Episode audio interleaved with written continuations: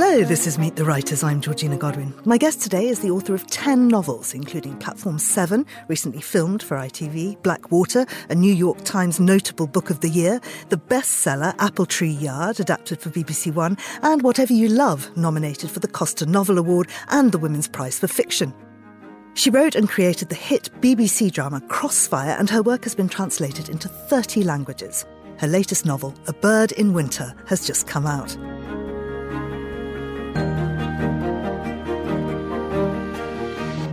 Louise Doughty, welcome to Meet the Writers. Thank you. It's lovely to be here. Or at least welcome back, because actually we talked about Platform 7, what, about four years ago? It was four years ago that Platform 7 came out in pre pandemic, of course, which feels like another world now. It absolutely does. But since then, of course, you've not rested on your laurels. You've done a huge amount.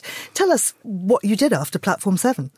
Well, I had had the idea for A Bird in Winter in my head for a long time. I had wanted to write a novel about a woman who goes on the run. And before the pandemic, I took myself off to Norway and to Iceland. I knew that she was going to flee to the Nordic countries. I didn't quite know how or why. And I was going great guns. I'd written about 20 or 30,000 words. And then the pandemic hit. And the irony of writing a novel about a woman on the run at a point in human history when we were all trapped in our houses did not escape me. Mm. And I am not one of these writers who just loved it because they could just sit at home and write. It was the total opposite for me. A, I was trapped indoors with my entire family, which was not conducive to producing a novel, it has to be said, when I normally have the house to myself. But B, I realised how much my imagination is fed by concrete reality and how much I needed to get out there. And I was thinking about Platform 7 you may remember most of it is set on Peterborough railway station. And I was sitting at home, trapped inside, thinking, I can't believe that a visit to Peterborough railway station now seems exotic and fascinating and desirable.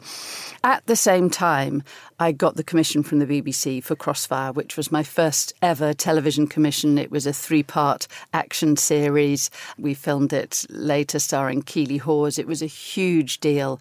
And so suddenly I was stuck at home in trying conditions, and I had a three part television series to write and a novel to write. And I, am not going to lie, it, it was a tough couple of years. it really was.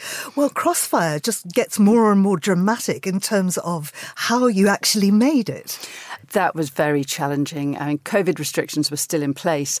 And one stage we tried to fly 38 cast and crew out to Tenerife where we were shooting it. At the height of COVID, we had special permission from the president of the Canary Isles. We'd all been COVID tested within an inch of our life. We had private jets, we had the whole works, and we were refused permission to fly literally just as we were about to take off. It was very dramatic. We were all sent home again. And of course, it was catastrophic for the actors and the crew because there was no other work going at the time. Luckily, we managed to hang on to Keeley, our big star, and we did successfully film it nine months later. But it had to be a closed set, which meant we were all staying in the hotel we were shooting in. And for those of you who haven't seen the series, it's about a gun attack on a hotel. So one day we were filming these awful events in the hotel restaurant where we were shooting people dead. And the next thing, we were having our breakfast buffet there with our baked beans and our hash, hash browns. And Keeley was actually staying in one of the rooms that we were shooting in. So she was not only living her character, she was actually sleeping in the same bed that her character slept in. And it really was one of the most bizarre experiences of my life. It's not something I'd repeat in a hurry, I don't think. Just looking back over your career, there was a kind of a switch, really, with your fourth novel. That was Fires in the Dark. Tell us about pre and post that. Yes. Well, I suppose you could say that my career so far has come in three phases over the 10 novels. The first three novels I tend to refer to slightly dismissively as early work. I once made the mistake of doing that on Twitter, forgetting that the editor that commissioned them followed me on Twitter, and she replied somewhat acerbically, I won't hear a word said against. But, you know, they were books about young women, roughly the same age as myself, living lives that were, I mean, they weren't autobiographical, but they were within the remit of my own experience, if you like. And then with the fourth novel, I took a big departure and I wrote a long historical book which was essentially a Holocaust novel. It was set in the Czech Republic, in or Czechoslovakia as it was then, in 1927, and then it covered the rise of Nazism, um, the Second World War, and it ended with the Prague Uprising of May 1945. And it was about a group of nomadic Calderash Roma living through that time. And then the follow up to that was about my own ethnic ancestry, which is English Romanichal, and it was set in the late 19th and early 20th century. I was saying to somebody uh, only the other day, I think writers always get stereotyped by their successes. And if either of those books had taken off, if they'd done a kind of Schindler's List or a Brick Lane or a big historical success, then I probably would have carried on writing more of those books. But as and you'd was, be known as the Roma writer. I would, yeah. yes, I would. But critically, both of those books were very successful. I had the best reviews I'd had so far. But commercially, they, they weren't at all. They were flops, to be honest. Let's not beat about the bush commercially. So when it came to novel number six, I sort of felt at a bit of a crossroads. There is a kind of a mid career thing that happens to a lot of novelists where they are supported by their publishers through three, four, five books. And then eventually, when you're not making the publishers any money, you can get dropped like a stone. And it's happened to several writers I know. And if you're lucky, it's a mid career dip. And if you're unlucky, it's the end of your career. So I didn't want that to happen to me. And a bit like Madonna, am I claiming to be a literary version of Madonna? Yes, I think I am. I decided I had to, I knew I had to reinvent myself in some respects. So I went off and I did what I always do, which is I write a novel which is largely from a female point of view, first person. But this one was, if you like, a more plot driven book. It was Whatever You Love, which is about a woman whose child has been killed in a hit and run accident and her revenge against the driver. And it had many of my familiar preoccupations. It had a group who were economic migrants living in a small town on the English south coast. But there was no doubt that it was a more self consciously plot driven book than my first five. And at that point, I also moved publisher. I went to Faber and Faber, who have published me ever since. Mm. And I think it's fair to say that the last five books have all been in that category of plot driven, largely first person female narratives, although Black Water is set in Indonesia is from a male point of view, but that had a kind of spy element, so it was plot driven. And I suppose you could say that that was the point at which I hit my stride that was certainly the point at which I became more commercially successful. But, you know, if those two historical books had been commercially successful, we would be sitting here talking about my 10th novel set in, I don't know, 17th century Amsterdam or whatever. the flow of a writer's career is always unpredictable yeah. and it's always conditioned by the book that happens to be successful. Mm. I'm really interested just to pick up a little bit on your Roma background. Tell us more about that heritage. Well, that's on my father's side. He's no longer with us, sadly, but we grew up with, I think the best way to think about it is if you think about Jewish families who emigrated to the UK at the turn of the 19th century and anglicised their names and became assimilated. On a smaller scale, my father was a, a, similar sort of man. His mother's family had been English Romanis in the 19th century. They had travelled from harvest to harvest. They'd lived in vardos or wagons. He grew up rockering, as it's called, rockering Romanes. He could speak. He would occasionally chat to aunties and uncles in a language I didn't understand. But if I challenged him, he would say, Oh, that's just the cant I speak with your Auntie Betty. Take no notice. But we grew up in a very clean, modern bungalow in a small town in the East Midlands. We would go and visit the aunties and uncles in Peterborough. And it would be very different. There would be these big family gatherings with loads of food on the table, lots of shrieking. And I grew up with the understanding that there was a side of our family that my father had left and that he didn't really talk about much. And then eventually it sort of came out bit by bit that he had this Romany ancestry and also that it was something he was somewhat ashamed of. He told me not to tell my school friends. Of course, I went straight to school and told everybody the next day. Um, when I started talking about it publicly, when I wrote Fires in the Dark and Stone Cradle, he said, You want to be more careful. You know, you'll get a brick through your window. You've got two children to think of. you know, and his attitude was very much if you kept quiet, you could pass. Mm. Why are you even talking about this? And I think to his dying day, he never really understood why I was fascinated by his ethnic ancestry. And he never thought of himself in any way as mixed race or anything. You know, I remember telling him the Nazis successfully invaded Britain in the Second World War. He and his family would have been shipped to the gas chambers alongside British Jews, and he could not accept it for the same racial reasons. He could not accept that at all. He mm. thought of himself as wholly assimilated and never really understood my fascination with it. Quite extraordinary how that discrimination and hatred and those crimes have fingers right up to the present day. So you're not known as the Roma writer, but you might be known as Louise Doughty, the knee trembler. oh gosh, talking of how we get stereotyped. Yeah, let's tackle that one. Um, this is Apple Tree Yard. Apple Tree Yard, my seventh novel. I mean, talk about being stereotyped by your successes. I mean, that was what is known in publishing as my breakout book. It's a term that publishers use to mean you've finally started earning us some money, girl. That's what they mean by a breakout book.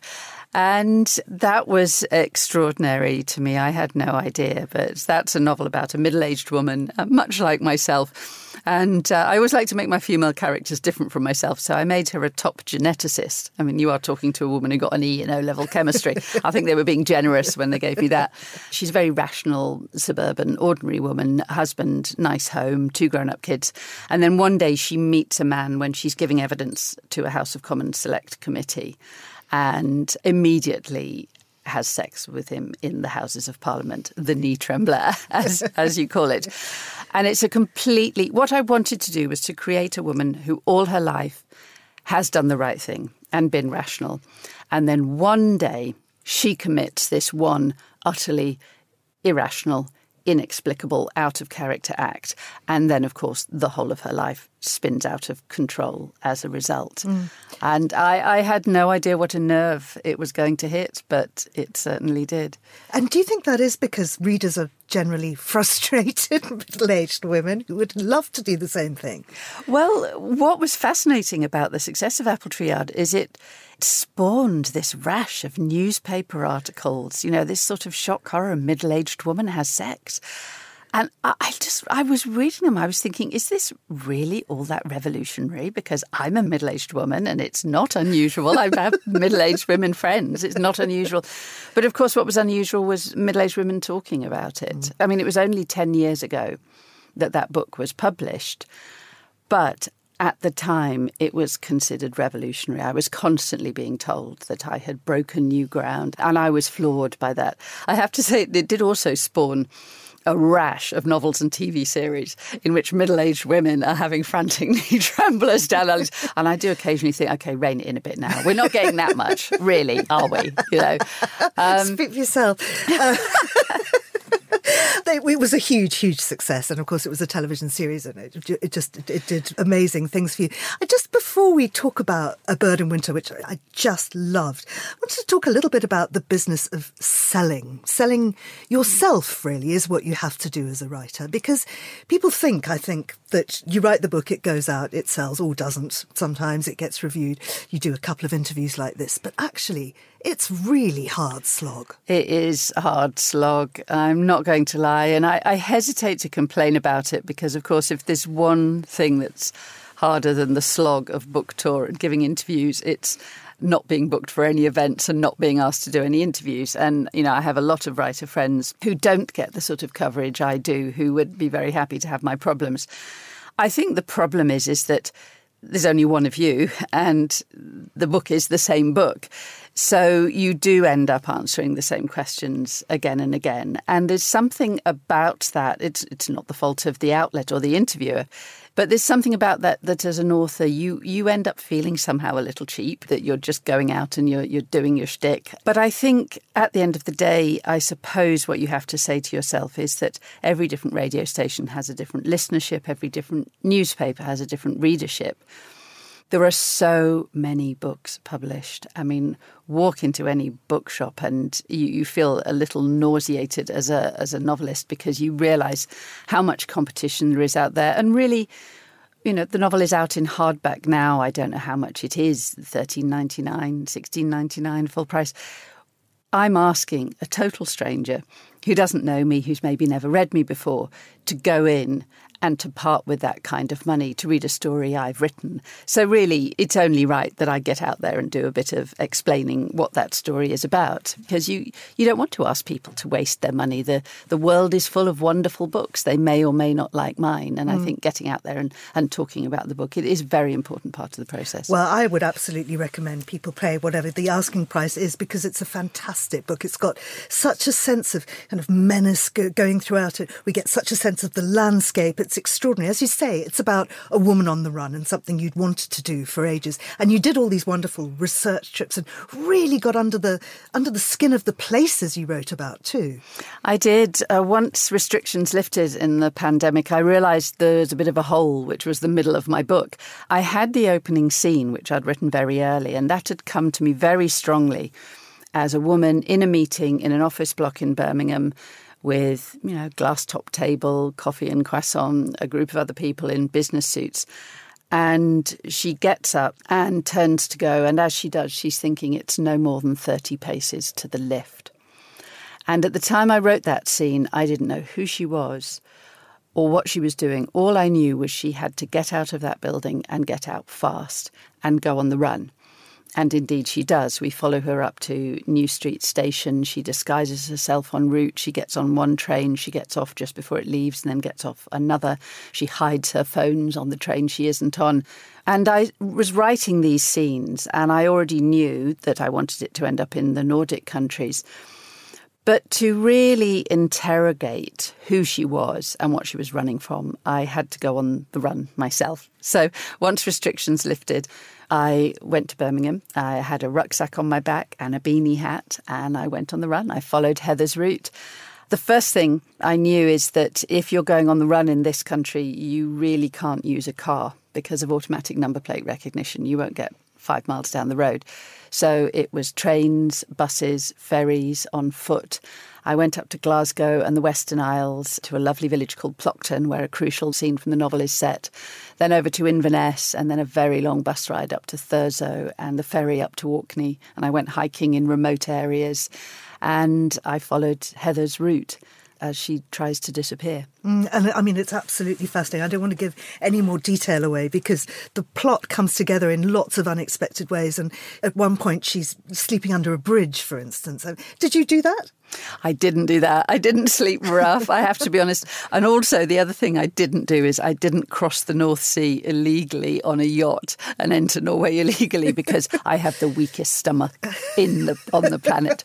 Um, I did do some of the walks where Heather's on her own in areas with no phone signal and. There's a crucial scene in Thurso, which is a small town. It's the very, very top of the British mainland, and it's where you stay if you're going to get a ferry up to Orkney. And I arrived there on a bus. It was something like a four or five hour journey from Inverness. I was one of the last people on the bus. My other passengers got off, melted into the night. The bus pulled away, and I was standing on my own in the pitch dark in this freezing cold town with a fierce wind blowing, and I had to find my guest house. And there's something about those small towns after dark, you know, nobody is on foot, nobody was around. And the darkest thing in the novel happens in Thurso. And that came very much from my own experience of finding myself there after dark on mm. my own, not knowing where I was. It wasn't hard to imagine fear. As it turns out, I mean, it's not too much of a spoiler to say because you find out very quickly that it turns out that Heather works for the British intelligence services. And the idea of going on a flight when an unknown number of people are pursuing you and some of them mean you harm that bit was not difficult to imagine because I think as women we are used to the idea that there are certain situations in which we are prey. And so I really just let the imagination run with that. And I mean all sorts of things, not just cars, but you can't use credit cards and You can't, no. I did set the book ten years ago specifically because nowadays of course there are huge amounts of places where you can't use cash at all. Mm. And I needed her to be able to use cash. So she has got a certain amount of cash with her, but she has to be careful with it. You certainly can't rent things. There's a lot of stuff you can't do once you fall out of normal society. Mm. And she does create a false identity for herself eventually, but she can't use it until she's successfully escaped the country because she can't risk that being picked up. And she does go on the run with a burner phone, but then she has to get rid of even that. Mm. Even that is a risk. When I researched it, one of the things that came up again and again is the way that people get caught when they go on the run is always communication devices or when they try and make contact with somebody from their old life. Mm. That's how you get traced. So no phones, no watch, no no tracker devices. She really is on her own.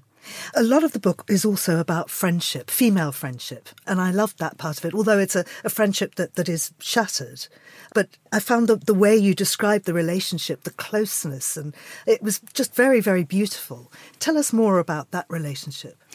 Well, that came indirectly from the idea that although Heather works for the intelligence services, she is a bureaucrat. She's not an active agent, and she hasn't been one for decades by the time she goes on the run. And I wanted to make it plausible that she was resourceful enough and well trained enough.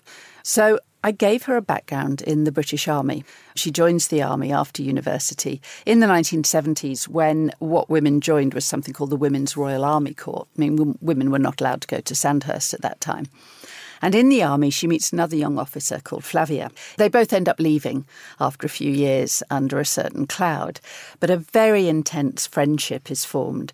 And I was really interested in writing about those friendships where it is romantic. It's not necessarily sexual, but you do love your friend. You want to protect your friend.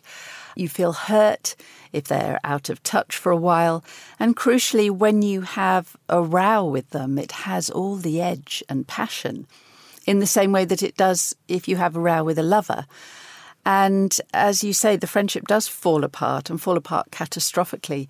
And yet it echoes throughout Heather's life, mm. long after she has ceased to see Flavia on a regular basis.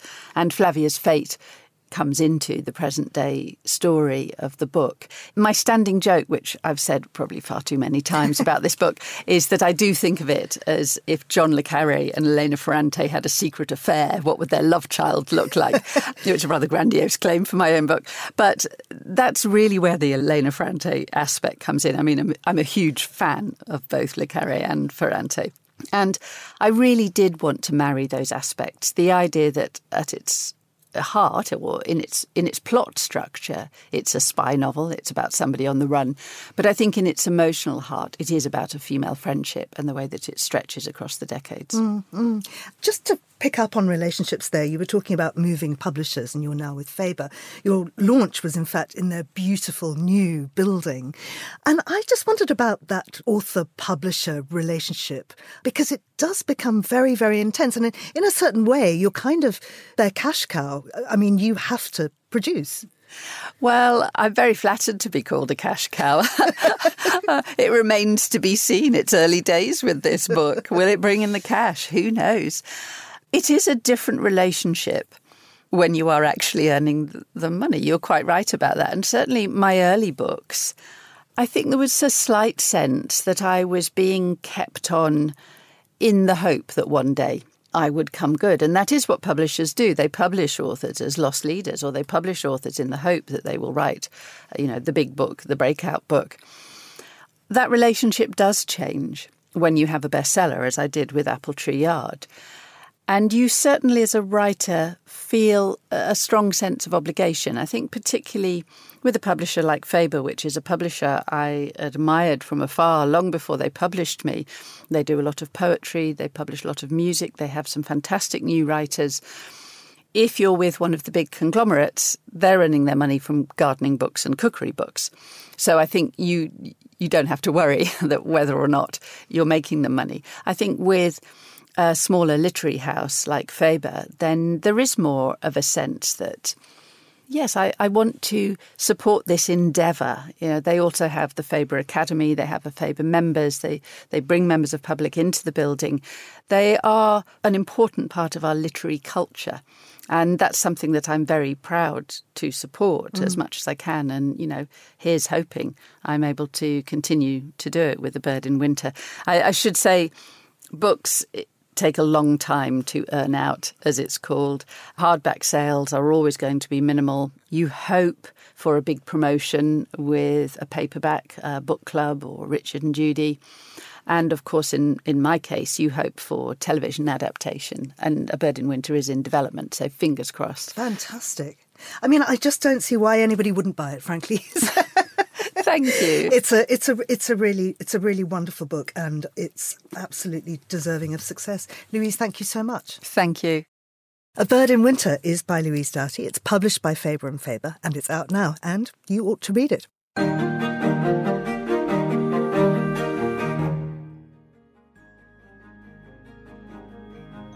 You've been listening to Meet the Writers, thanks to producer Tamsin Howard and to our studio manager, Steph Chungu. You can download this show and previous episodes from our website or wherever you get your podcasts. I'm Georgina Godwin. Thank you for listening.